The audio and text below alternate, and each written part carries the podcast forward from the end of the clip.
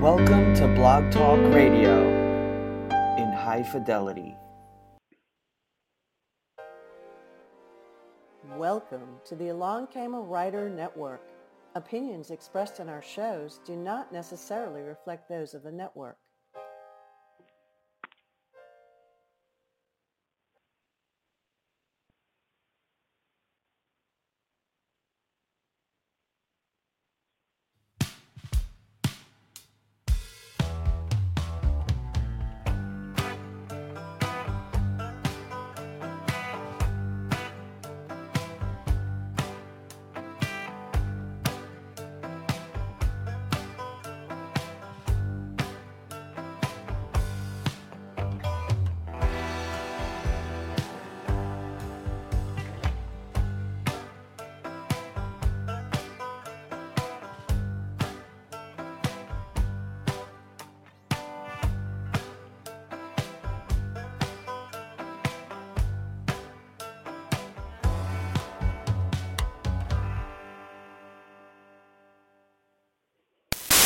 Welcome to the bridge. I'm your host, Merilyn Houghton Marriott, and you are listening to the Along Came a Writer Network. Over time, we'll talk about uh, everything from depression, anxiety, to how to raise a healthy child in a sick world. I'll be interviewing some great writers and other wonderful people, but I want callers to feel free to call in to ask any questions you have about mental health issues or advice concerning your children. Most of all, we'll have a good time together. My first book, The Children of Main Street, will release on November 15th, and the sequel, God Bless the Child, will release October 15th of next year. But today, I have a guest.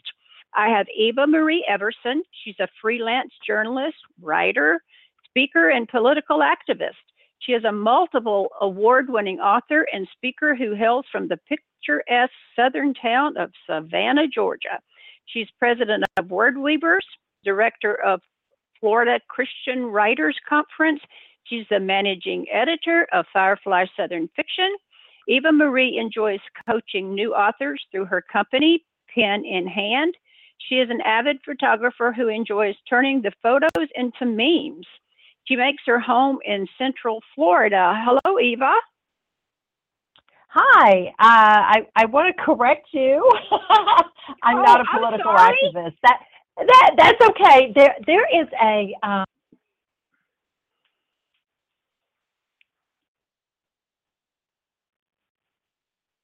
What?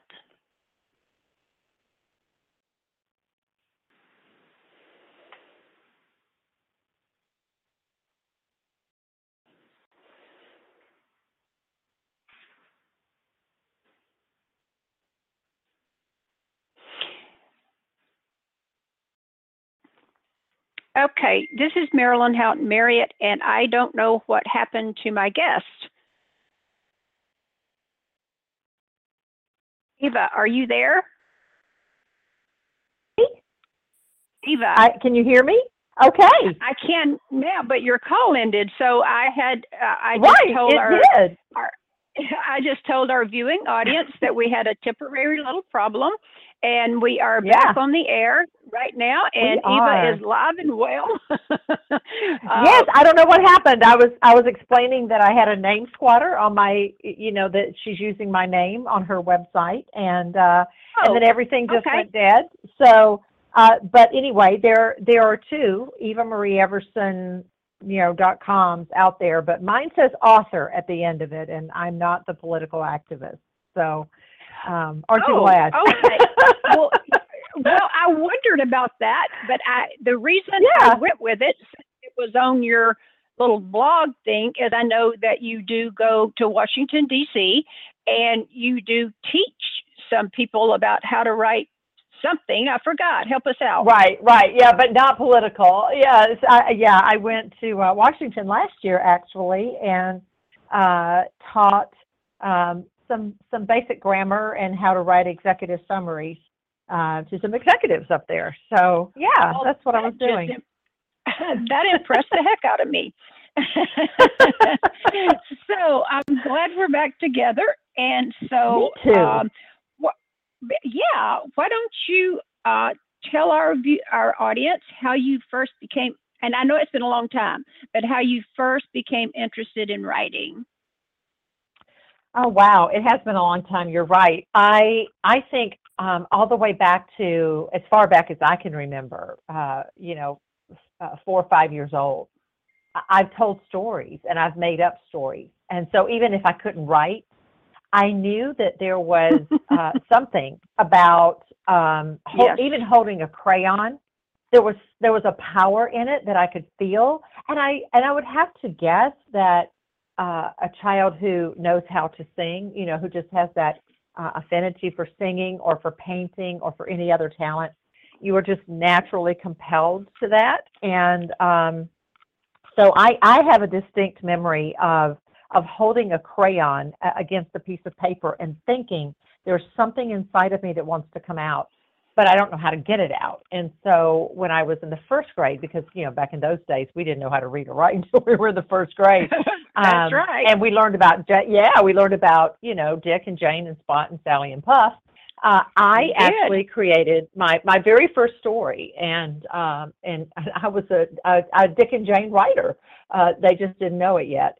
So um, uh, you know, I finally realized that that's what it was. But I had always like I would put on little shows in in my backyard to uh, pretend audiences and and I would tell stories to my stuffed animals and things like that. So it goes all the way back. I don't remember not uh, having a story in my mind at some point. Eva, you know, isn't it funny how when God is calling us to do something, we can feel that even as a child. Now, not everybody walks oh, yeah. it through, but I'm amazed at how often people know when they're a child what they hope to do. Some people don't get to live out that dream like you have, but uh, God just calls us so early. Yes, I think so. I think it's in our DNA. And um, you and I have talked about this previously. There's so much to genetics. Uh, and you know, you wonder where does this come from? Where does that come from? And of course, there's this mm-hmm. renewed interest now, or or new interest now in genetics and what we can do with DNA, and um, uh, just being able to trace things back and say, oh, that must be where I got that from, you know, that kind of thing. Yeah. So, yeah, yeah. So, uh, how long have you actually been writing? Well, my joke is I started at six. but uh, well, I wrote. I, yeah, true though. it is almost true. Um, I I, uh, I wrote my first book, and I put little air quotes around that when I was 13 years old. Um, and I remember in eighth grade, uh, one of my classmates said, "What are you doing?" And I said, "Oh, I'm writing a book because I was, you know, I, we were supposed to be listening to the teacher, but I'm I'm writing my story." And she said, "I want to see it." And so I passed her the first page, and you know, within 10 minutes, my my my manuscript was being passed up and down the aisles as the teacher had her back to us, and she's still writing. Um, oh, so my cute. my classmates always knew, you know, I was I was a writer, but I I was told in school by a teacher that I would never be a writer, that I would never be a published author, I should say, and uh, and I bought that lie. And so I, I oh, went into no. nursing and I, oh yeah, I mean, you know, when you're a kid, you listen to your teachers and if, if they yes, say, oh you no, you can't do that. And, and I had this, I had this um, illusion that to be a writer, you had to have a lot of money and you had to live in New York City and, you know, different things Uh-huh. like that. So I, um, I, I thought, well, you know, I, I, I'm, I'm from just outside of Savannah, uh, in a very, um, uh, it, it is picturesque, a little town called Sylvania, Georgia.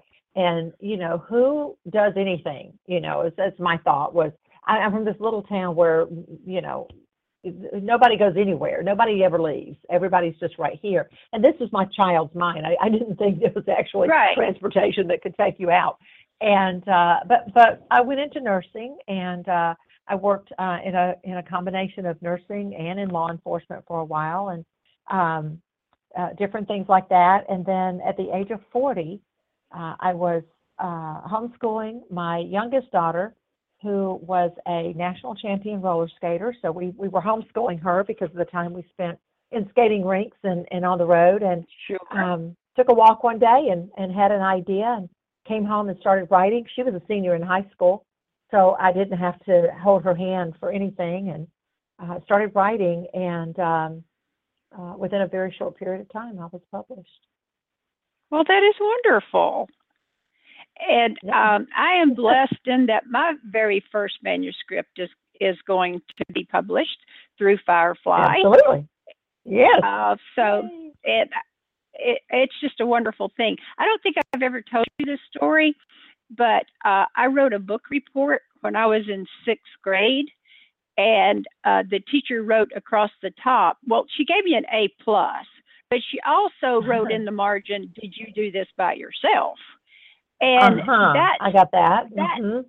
that set me back a little bit. And then in a second class, uh, I was asked to write a poem, and I wrote a poem from my heart. And one Mhm. kid in the class said, "I've heard that poem before." She didn't write that. Oh no.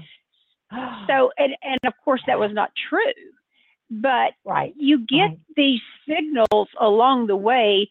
Uh, Yeah. You're you're not going to do this. I mean, somebody is always going to say something to stop you from doing this. Sure. But Yeah, and you might as well get know- used to that.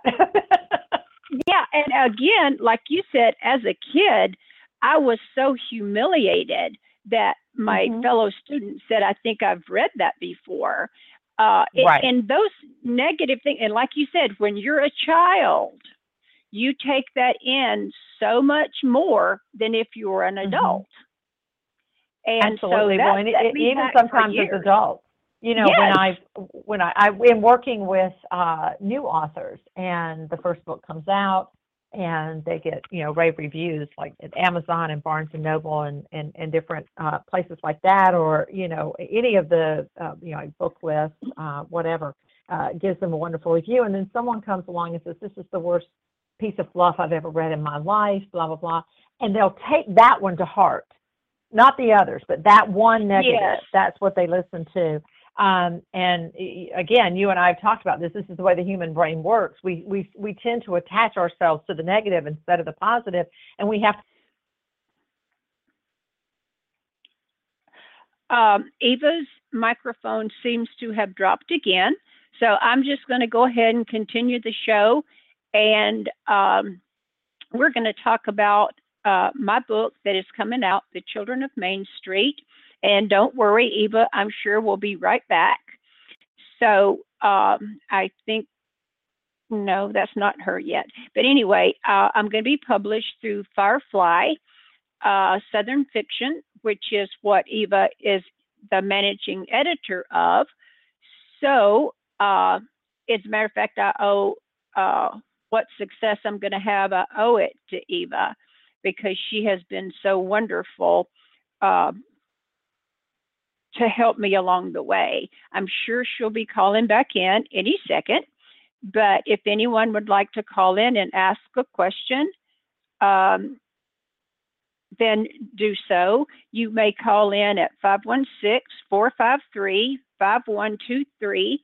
And in the meantime, um, we will just hope that she's going to call right back in. But anyway, until she does, my book um, is about children who uh, have been victim of divorce. Um, and sometimes in divorce, we start a civil war in our home, and the victims that we take is our uh, our children. I'm sorry that I, I sound stumbly. I am trying to get a message to Eva again. Uh, to, I mean, I, I'm sure she knows that I've lost her, but until she calls back in, there's not much that I can do except keep talking. And and again, let's just go back and talk to my about my book. Um, it's uh, it's uh, touching in every way. It's a it's called again the Children of Main Street. It is uh, a story of children who have been uh, molested. Um, all of them have divorced parents. Some of them have endured uh, murders of their spouse. Um, no, I'm sorry, of their mothers. Um, I'm trying to send Eva a message, so we'll keep going here. Um, okay, I got a message off to her. And so, but okay, Eva is calling back. Thank you. Okay. I I don't know what happened. wanna- I don't either. I winged it and and I talked about Are we having book. fun? Yeah. Uh, yeah, I- I- fun. Well, and I'm so I'm so upset because I was actually I was profound. You should have heard me. I was fabulous. well, why don't you be fabulous again uh, while Well, we I'll try. yeah, I'll try. I I really don't know. I don't know what happened. Um, but I uh, I just I was simply talking about how we hold on to the negatives. You know, we Oh, yes, we, we our brains will remember that. Um, You know, and and I had have- the same situation with with writing a poem that you know my teacher's like, you didn't write that. um, and and kids take everything in. They take absolutely everything in. And by Mhm. the way, uh, most of you know since my show is called The Bridge that I am a psychologist, and we have a phrase for that. It's called selective abstraction. Once you get an opinion of yourself, uh, then when people are talking to you, they uh, they will pull out only they will selectively pull out only what supports their uh, position about themselves. In other words, if they think I'm stupid, they don't hear anybody say, "Oh, how clever you are," um, "Oh, how you know great you are." They just hear if anybody even implies uh, that they're stupid. That's what they hear, and it's That's really sad. Absolutely. Yeah, it is. It is, and it, it's honestly, it's it's taken uh, years of of success and God working with me, and just having to um, say to myself, "This is who you are." Not that, not the twelve year old child, but this is who Right. you are. Um, and and to recognize the talent that God put in me, and that if I uh, see it as anything less than what it is, uh, which is a gift. And it is a fabulous gift. Yes. I love that I could write. I wish I could sing, but I love that I could write. Uh, then, then really, I'm I'm taking this wonderful gift that God gave me, and I'm throwing it back up in His face. Um, I don't think there's. I don't think it's any accident that writers are so often struggle with self-image. Um, Mhm. and I think it's because it's, it, it is a talent that is it's it's not an obvious talent. So if you're a painter, you know if you have the if you have the ability to draw, uh, that kind of that's that's pretty obvious. You know, someone can look at your sketching at six and seven years old and say this child has a talent. Or if you have a talent for singing, you know, by the time you are, you know, old enough to tie your own shoes, you're belting out songs, and someone says that child can carry a tune. But writing Right. is just a little different. It's the thing that we do in secret, and no one knows for the longest time. It absolutely is a solitary profession. Mm-hmm. Okay, let me see. Um, Eva, I know it's a lot. How many books have you written? Or that Um, no, well- actually that got published. Yeah. Okay. So written to publication. Uh, almost Yes. the same number as I've written. Yeah, almost the same number as I've written, unless you oh, no, unless you you count those you. yeah, those stories. does. Uh, the stories uh, that I wrote when I was in school that I still have them in a boot box. You know, I bought a pair of boots and I threw my little composition books into the boot box, and I still have that.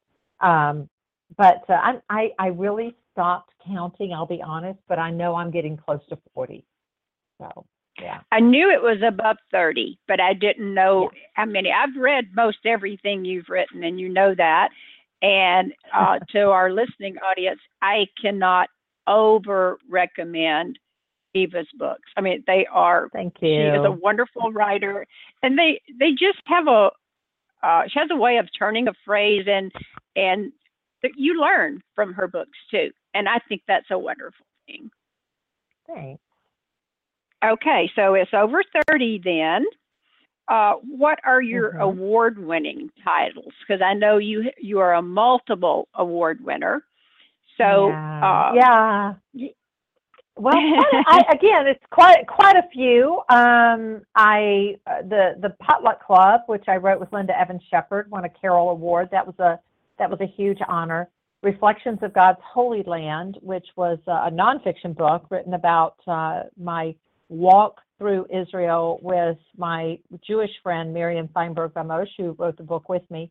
Um, won a silver medallion, which is the second highest honor you can get within the ECPA community, which is the mm. uh, the Evangelical Christian Publishers Association. I believe that's correct. Um, I I won an Inspirational Christian uh, Readers Award. Um, again, I think that's what it was called with uh, the first book in the uh, Cedar Key series, uh, which was Chasing Sunsets, and then I, I finaled for a Christy. Again, that's such an honor uh, for Waiting for Sunrise, which was the second book. I've in that series. I, have won several Golden Scrolls. Um, in 2017, the One True Love of Alice Ann was named as one of the uh, a wonderful top 10 inspirational. Uh, oh, thank you. Um, top 10 inspirational books for 2017 by Booklist. Again, I was I was absolutely blown away by that. That was such an honor, and uh, Alice Ann also won an Illumination Award. It, we won first place uh, in the Illuminations. And then uh, Five Brides, uh, which came out right before Alice Ann, uh, went to number one on the CBA bestseller list and stayed there for a few months. So I, I was very proud of that, obviously. So yeah, um, and you, you know be. the uh, well, the yeah the, the awards come and go. But honestly, what I love the most is is receiving emails or snail mail. Sometimes uh, it goes to the publishing house, and the publishing house sends it to me uh, from from readers and fans who say your book made a difference. I mean, I like I said, um, uh, Chasing Sunsets won this this very lovely award uh, that's, that's sitting up on a shelf, uh, and it means a lot to me uh, except that it comes second to an email that I received from someone, and this was about this book really dealt with the importance of a father's role in, in the lives of his children. And and this woman emailed me and said I hadn't spoken to my father. I think she said around 20 years, and her father had reached out to her about a, a year earlier, but she was not ready to, uh, you know, welcome him back into her life. But then she read my book, and oh my decided gosh. that she would give her father a second chance. Now, see, that means more to me than the award sitting on my shelf. That's that's what it's all about, right there. Well, that's because you have a good heart, and you have such a heart for God and a heart for people. And I have experienced Thank that you. goodness of your heart myself. Um, what is your most popular book uh, slash book series with your fans? Um, yeah, I'm talking well, about with your there- fans now. Sure. Yeah. Well, I think there's two. I think the the first one is uh, the Potluck Club series that I wrote with Linda Evans Shepherd. That was a, a tremendous amount of fun for us, and and it made it made women laugh while at the same time kind of getting to the heart of of what female relationships are all about, especially within the church. and then the Cedar Yeah. Key series uh, really struck a nerve with a lot of people and and and and sold very well. Um, and it's Now, still selling everything- actually. So of everything you've ever written, I have read the Cedar Key series three times. And I love all I love all of your books, but and this and this you might be surprised that my husband has read the series twice. wow, And how about I it? know. Eh, yeah, and so uh, you know, he's not a uh, the kind of manly man, you know, uh, my daddy was this and I'm this. I mean, he he likes Right. to read something with heart in it, and so I don't want our viewing audience, or I'm sorry, our listening audience, Listening, think- yeah. yeah, uh, to think these books are just for women. I mean, women will enjoy them, but the Cedar Key series, uh, I think, is for men and women.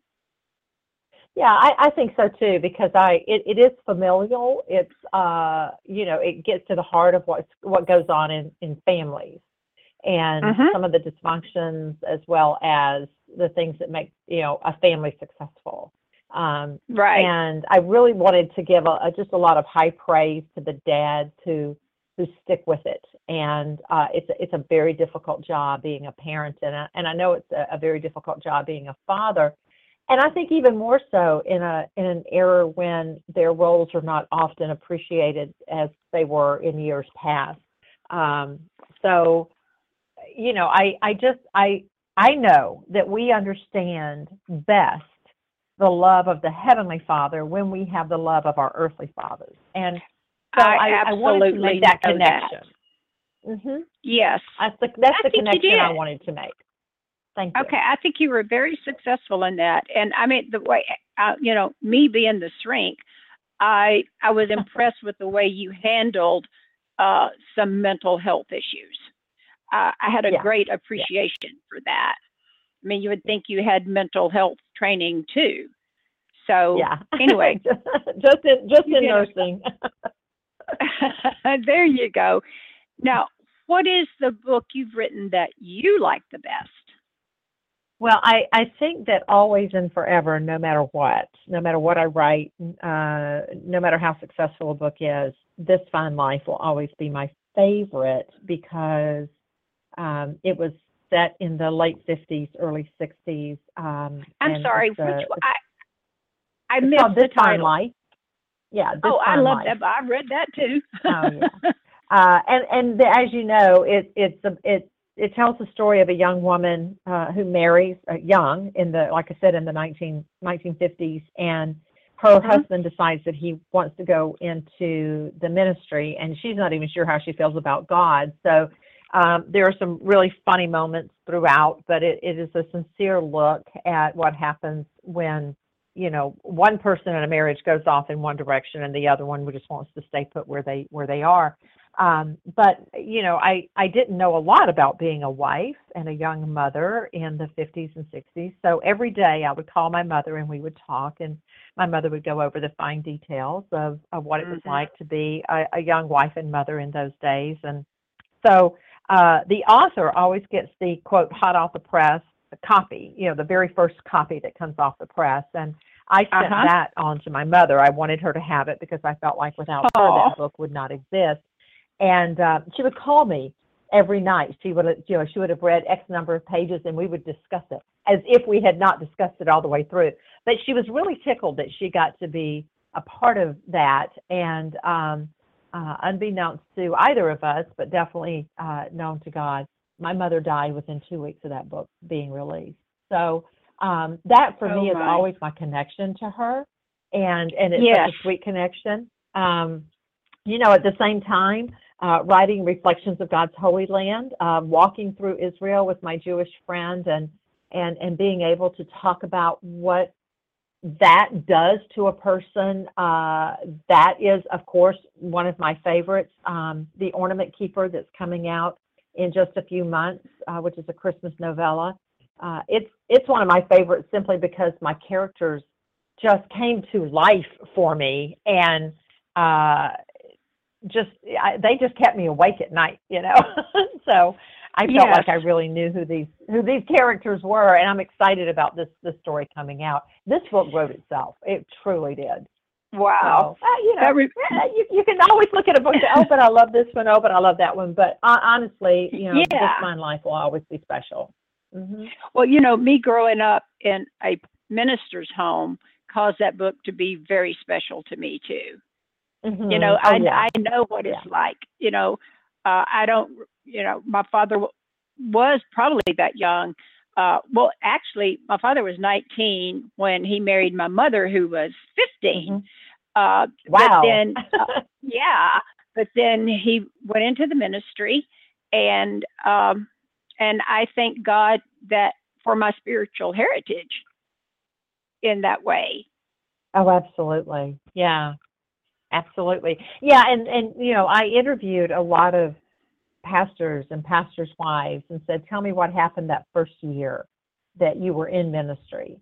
And everything that you read about uh, from the time he accepts his first position until the end of the book is all based on true stories. And there's really funny stories in there, but also um, will help you take a, a good look at the way pastors and their and their families are treated. Like there's no privacy. There's you know nothing sacred. Yeah, and I uh, feel like I and I, raised I really wanted to fishbowl. express that.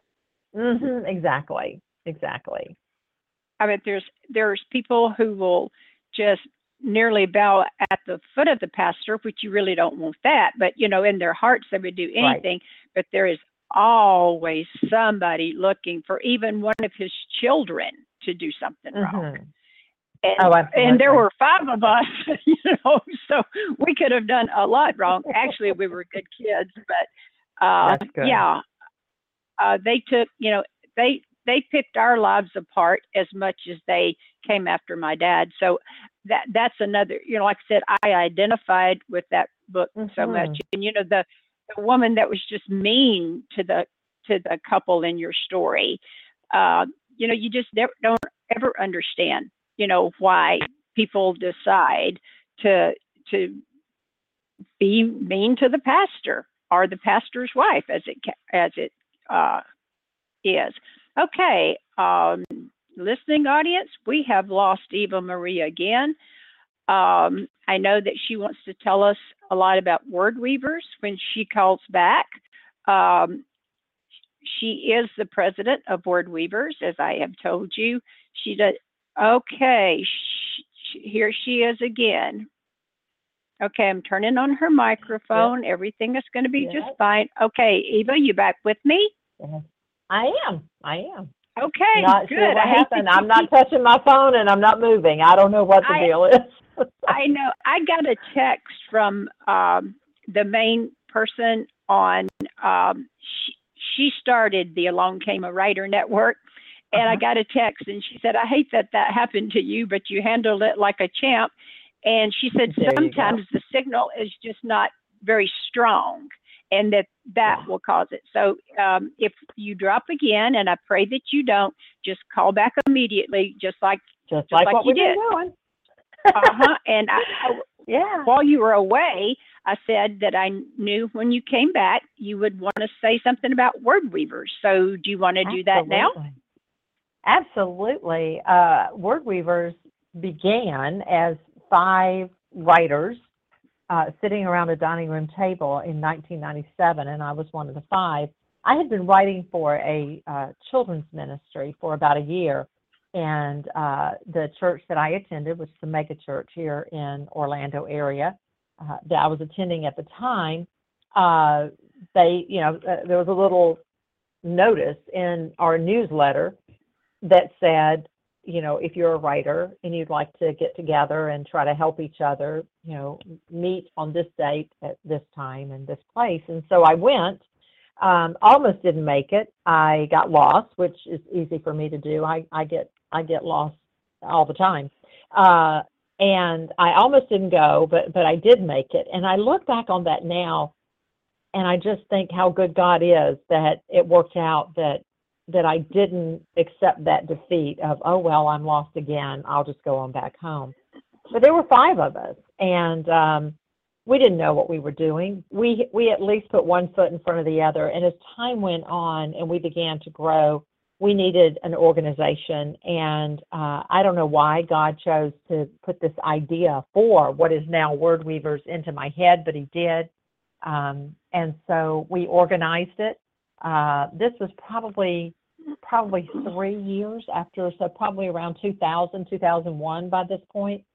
And uh, all that to say, we we've been in existence now for 21 years, a little over 21 years. We have 650 members all over the world. Um, Great. and uh, our- goal is to, uh, you know, we it, we have a three-tiered goal. It's it's critique and community and conferences. So through the community, we critique each other. Uh, we, we critique each other's work. We have a certain method of that that absolutely works. We we like I said, it's a formula. Uh, I don't know that we made it up because we certainly didn't, but I think we perfected it. And uh, and then also to get our members to conferences so that their work can then be seen. Uh, but Yes. if, if any of your listeners want to know more about it, it's uh, word-weavers.com. And uh, we are Word Weavers International. If you just type that into a search engine, you'll find out more about us. We're represented in seven countries, including the United States. Um, and uh, we have 650 members now with chapters all over the U.S. great. and online chapters as well. Yeah. Yeah.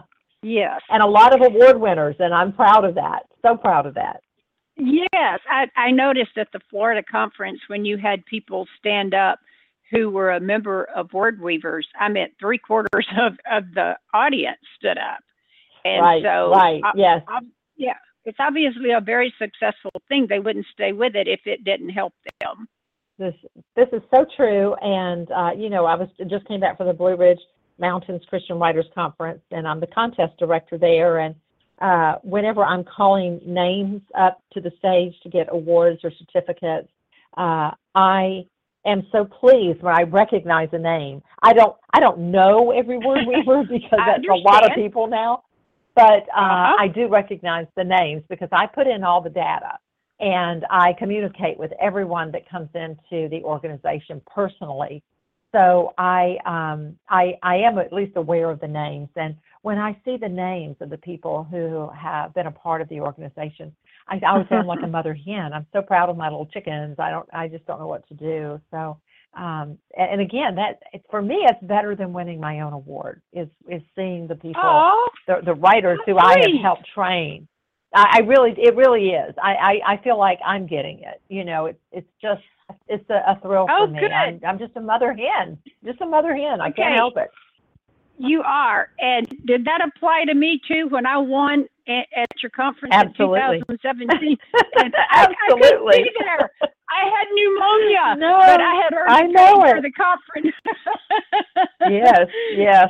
So- yeah, I, I do. a- I do my own private little jig, you know, in my chair. I just kind of do this little dance. Like, yeah, baby. Yeah.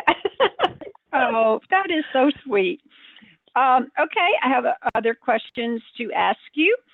You hold a wonderful conference in Florida every year, and I have been to the last two, and I have enjoyed it tremendously. Um, why did you decide to be a conference leader? Um, you know, I don't know if there wasn't one in like I Florida. don't have anything else to do. Yeah. yeah. Um, well, it, Like it, it all kind of just happened. Yeah, I, I, I just love torturing myself. I it, it all happened kind of naturally. Uh, Word Weavers uh, in in 2012, the latter part of 2012, we decided to incorporate and become a 501c6. And about that Oh, same okay. time, uh, Billie Wilson, who had led the Florida Christian Writers Conference for 25 years, uh, wanted to retire from that. And, and so it, it was just kind of a natural progression that we said, well, we'll take it. And basically, Word Weavers purchased it. Um, so it, it, became, it came under our umbrella. And Oh, then this year, we're actually, yeah, so Word Weavers actually own Florida, the Florida Conference. And, and part of being a member of Word Weavers is that you you get a discount to the Florida conference, you know, because you are a member. You also get a discount to um, the North Georgia Christian Writers Conference, which is coming up in August. We also own that one as well. And a lot of conferences actually will offer Word Weavers discounts, you know, because you're a member of Word Weavers, uh, they offer you a discount to Well, that's uh, wonderful. I knew you did, but I did not know that yeah. other people did. Yeah, that's Yeah. great. Mhm. So, d- Yeah. do you enjoy being a conference leader? Um, at times, at times, so. I- I Um, know it's it's a lot of work. Yeah, yeah, it's a lot of work. But um, when it's all over, you know, like the, all, all the way up to it, I'm saying I'm not doing this again next year. I'm not doing this again next year. and then we get to it, and it's so much you. fun. Uh, I do. You you ask ask my my team, and that's one good thing is I do have a fabulous team, but I'm constantly quitting, and uh, and they just laugh at me. I think they know that I'm just full of it, but. Um, at you know at the uh, during the conference everything's just it's so much fun and then at the end of the conference you're exhausted but you're so happy that you did this there's such a sense of satisfaction and i i know that's exactly where i'm supposed to be Good. I've been with you and watched you as a conference leader, and I've been with you at other conferences where we could just be friends and hang out. And I did Mhm. notice there was um, you were much more tired when you are the conference director, and I know everybody was looking for you at every minute. well, there's there's so many uh, fires to put out, you know, and you don't Yes. see them. The conferees don't see them, but we see them, and uh, I'm running in about 400 different directions, so I don't have that luxury of just sitting down with someone and and taking a breath. You know, it's, it it comes very rarely. Um, there's stolen moments along the way, but not a whole lot of uh, rest for the weary in that case. But it's still fun. Yeah, I'm I'm I'm so glad I get to be a part of it.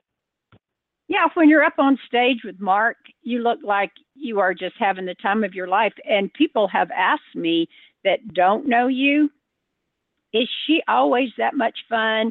And is she always, uh, you know, does she is is her heart really uh, as good as she comes across on the stage? And my answer was very simple: what you see is what you get.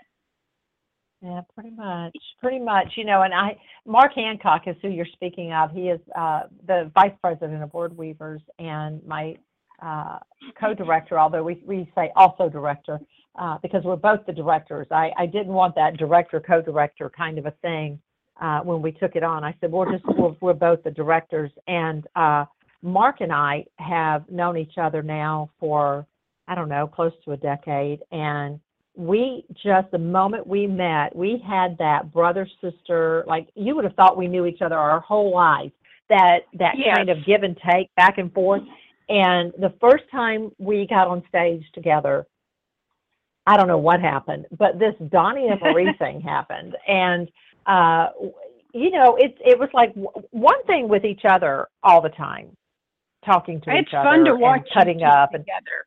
Yeah, you know, and then all of a sudden we got on stage and people were laughing at us, and I thought, wow, why are they laughing? This is just Mark and Eva, you oh, know. it's but it, it's it, so it's so it's so fun real. to watch. Yeah, Yeah. yeah, it, it's Yeah, just and- real. and it's I just think- the way we are. Yeah, I think that's why, you know, conferees uh, at your conference who knew I knew you, that I think that fun and the, and the good heart and the sincerity, you know, cause them to ask me, is she really like this? And I know Yeah. you're really like this. so I Yeah, was glad yeah, to pass on the news. what you see is what you get. Exactly. Thank you. Okay. Uh, how did you get your uh, big break? When you had a, you had written a book, and Mm-hmm. you finish it, or or maybe you didn't finish it. Maybe you took the first fifteen hundred words or whatever. Um, yeah, I finished mine, and uh, mine was complete when I went to my first conference too. So, Mhm. um, Mhm. can you talk with us about that a little bit? Well, I, I'll be About honest. My first conference. I went as a. I, I went. Uh, yeah, I went to my first conference as a faculty member. So I never actually went to a conference with an idea. Uh, I had I had gone to. Um, I had an opportunity to go to what was then called CBA, which was the Christian Booksellers Association International Right. Convention. It's now called ICRS. Um, I had this opportunity to go back in those days, and this was in 1999. You could talk to the editors who were on the floor. The the acquisitions editors would be there, and I had this little idea. I had already written the novel, but I had put it away, and I had an idea for a nonfiction book. In 1999, there were not a lot of, of novels mm-hmm. being published, so I knew Right. not to go with eh, you know with that idea. But I did have an idea for a nonfiction book, and I went in. I had it. I had a book proposal that I had read up on how to do that, and uh, and I sat down and I had my little idea and I had my pitch. I it, you know we called it an elevator pitch. I didn't even know what an elevator Yes. pitch was. I just knew that I I had to say what I had to say and I had to get it said very quickly and Yes. um and I and I just did I did everything right, but I didn't know what I was doing. That's the bottom line. I did not know what I was doing. I walked in blind.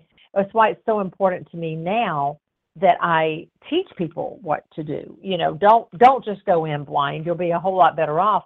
But um, I, you know, it was just the it was just the grace of God. Nine days later, I received a phone call from one of those editors saying, "We want to offer you a contract," and I I That signed it. is so wonderful. It's Well, crazy. uh, I, it's my Cinderella story, but that's the way it goes. You know. Well, you know, I pitched um, the first time at Blue Ridge, and Mhm. I have to tell you, within a couple of weeks, I heard from an um, editor agent too. So Yeah. what can I say? what can you say? Yeah, yeah, I- yeah. I'm you just, it's just the right timing, you know. And I know with your story with me, see, it, it connected to me, and uh, with with uh, that's what happened with Susan Schleybaugh, who was my first editor. It connected with her, um, and so Yes. that's you know she saw that potential and that possibility. So, uh, I but you know the funny thing is is I was so green. I knew absolutely nothing. I had never taken a class on writing. I just I just wrote. And I remember after signing the contract, sitting in front of my computer and thinking, "Oh, brother, I got to write this thing now." you know, and I just didn't know what I was doing, but I had I I had enough knowledge to get going, and I think that's why God like took me to the heights that he has taken me to and allowed it to happen so quickly because I have met writers who are way better than I am, but they can't get a break. But I think that's why it happened with me because God knew I would turn around and say, "Follow me, follow me. I'm going to teach you the way," you know. And that's exactly Yeah. what I do. Yeah, and I appreciate how instrumental you have been in my career. Um, you've just opened doors for me, and it's just been a wonderful relationship. And now we're friends, and I am very, very proud of that. Okay, have you have you always been an avid writer? Well, I can tell my um, my listening audience that Eva's call has dropped again but I know that she will call back in very shortly. Um, and I would like to remind you that, well, we've talked about it, but that she is the director of the Florida Christian Writers. Here she is. Let me turn her mic on. And that will take just a second to do that. It's, it's right, connecting. I'm back. I'm back. Okay, you are. I was just uh, going over some of your credentials uh, while you were gone. I, I told the the listening audience that I knew you would be right back, and so I was telling them, you know, some of the things that you've done, but nothing, you know, particular that uh, is not on on the list of questions. But I want to know, Eva, if you have always been, and this is an important question to me, have you always been an avid reader? Absolutely. Yeah, as far back as I can remember. A book, a book, a book. And, uh, you know, there's a, a book I read when I was a young girl. It was called Renee. I wish I knew who wrote it. I wish I still had it. Uh, I got it from the library, so I wouldn't still have it. But uh, Right. I've looked for it and looked for it and looked for it and, and then not been able to find it. Um, but when I was I was five or six years old, my um, uh, grandmother and aunt gave me a book called To Dance to Dream. I still have it because I was I was a, an avid dancer as well. I I loved uh, taking my dance classes, and I still have that book. And I just remember uh, reading it and reading it and reading it. And uh, there have been books like that along the way that I have I've just I've read over and over and over again. The book that I read, I was probably 14 years old. Uh, that that just cemented my desire to be a writer was a book called Mr. and Mrs. Bojo Jones because I felt like I I became July Jones, who was the main character of the Uh-huh. story, and and I still have my my original copy. And then when I turned 40, uh, no, when I turned 50, I take it back. When I turned 50, um, a very dear friend of mine and his wife, both dear friends of mine, gave me a first edition hardback that they found of that book.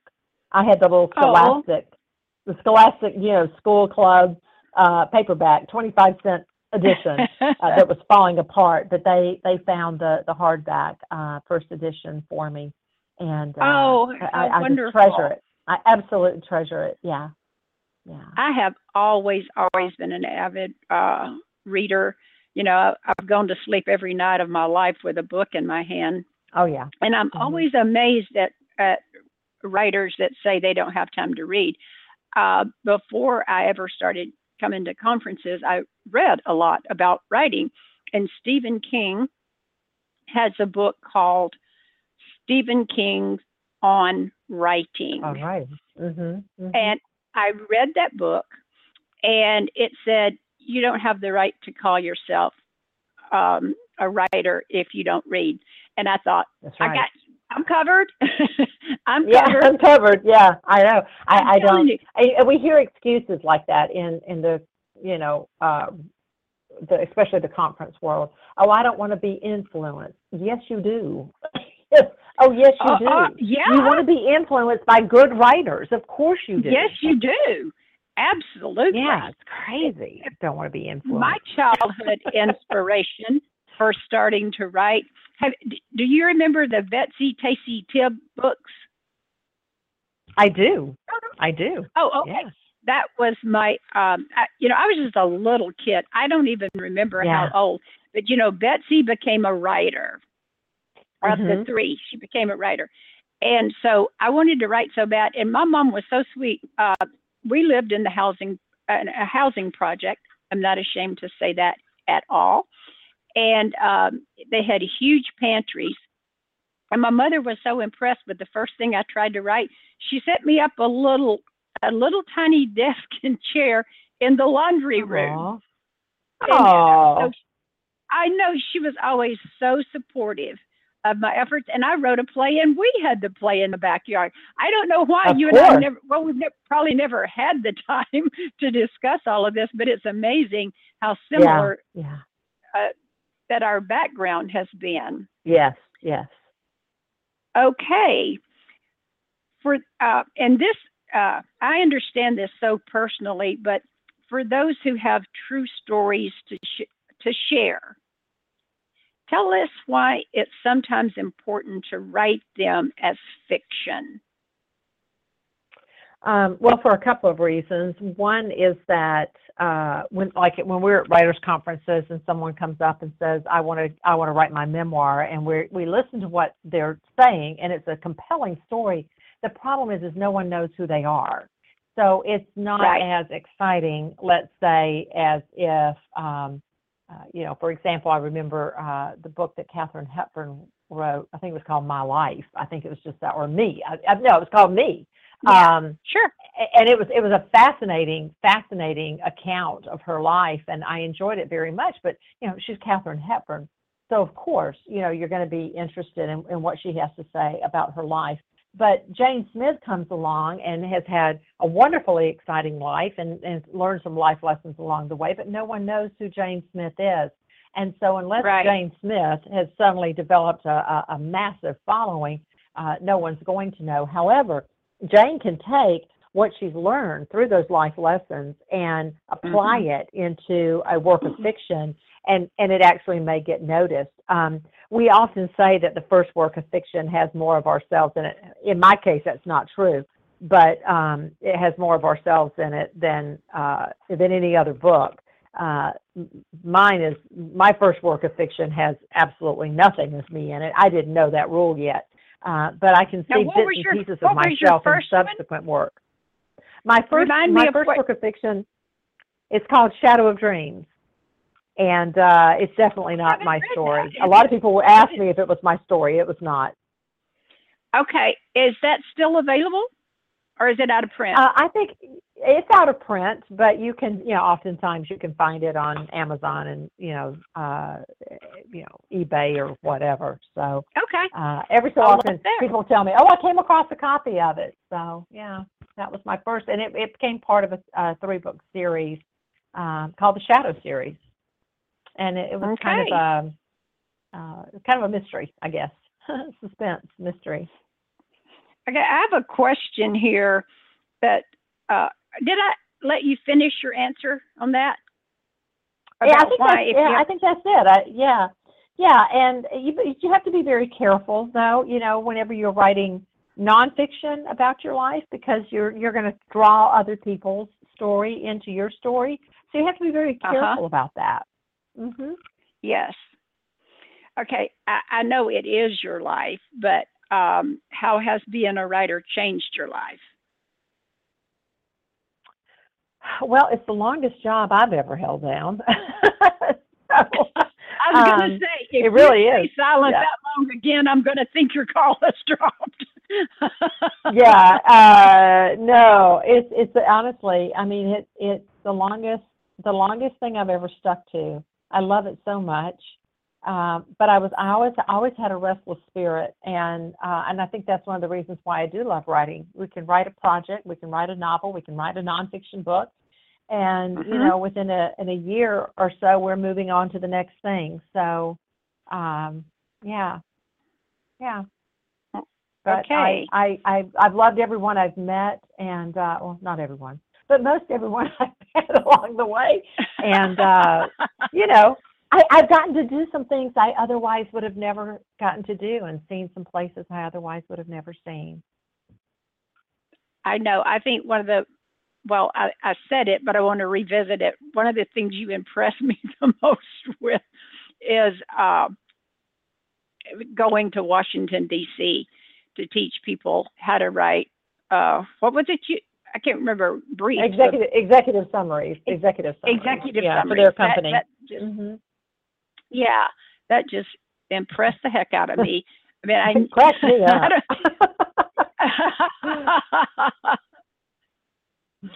okay, well, we have got a little bit of time left here. Is there anything that I have not asked you that you would like to share? Because I know you have a new book coming out on Eric Liddell, and Mhm. I Yeah, know that, that, that came have, out two months ago. Mhm. Oh, okay. Ah, well, I didn't Yeah. know that, and I haven't ordered it yet. Yeah, Well, I- yeah. I, think or that, I maybe think it's my first biography. Yeah, I think it's my first Yeah. biography. Uh, I wrote it with Eric Eichinger. Um, I'm the with author, as as we call it in this industry. the The title of the book is The Final Race, and uh, it's you know kind of beyond Chariots of Fire. Eric Liddell was, of course, the the the featured character in Chariots of Fire, but it's what happened to the real Eric Liddell after the race, and um, uh, his his World War II story, and and then the Ornament Keeper comes out uh, a few months uh, from now, and that is a Christmas novella. It will be out toward the end of September. I'm very excited about both of these books. I am excited about that too. I believe I have pre-ordered that one. Good. Um, yeah. Well, I'm a, you know, I'm a fan. And- Thank and you. the- well, I'm, and I'm not just a fan. Uh, Key series touched my life, and uh, it caused me to go back and say to myself, "How close are you to your children? Can they come to you with anything?" is there something you know if they ever act mad at me is there something could have done differently so it, i didn't just like the writing it actually changed me now we're down to Yeah. where i need to thank you for being my Thank guest Thank you, today. Merilyn. Okay. And I enjoyed this very much. And keep listening to the show. Me I'm Merilyn. Houghton Marriott. Bye bye for today. Bye, everybody. there you go. Okay.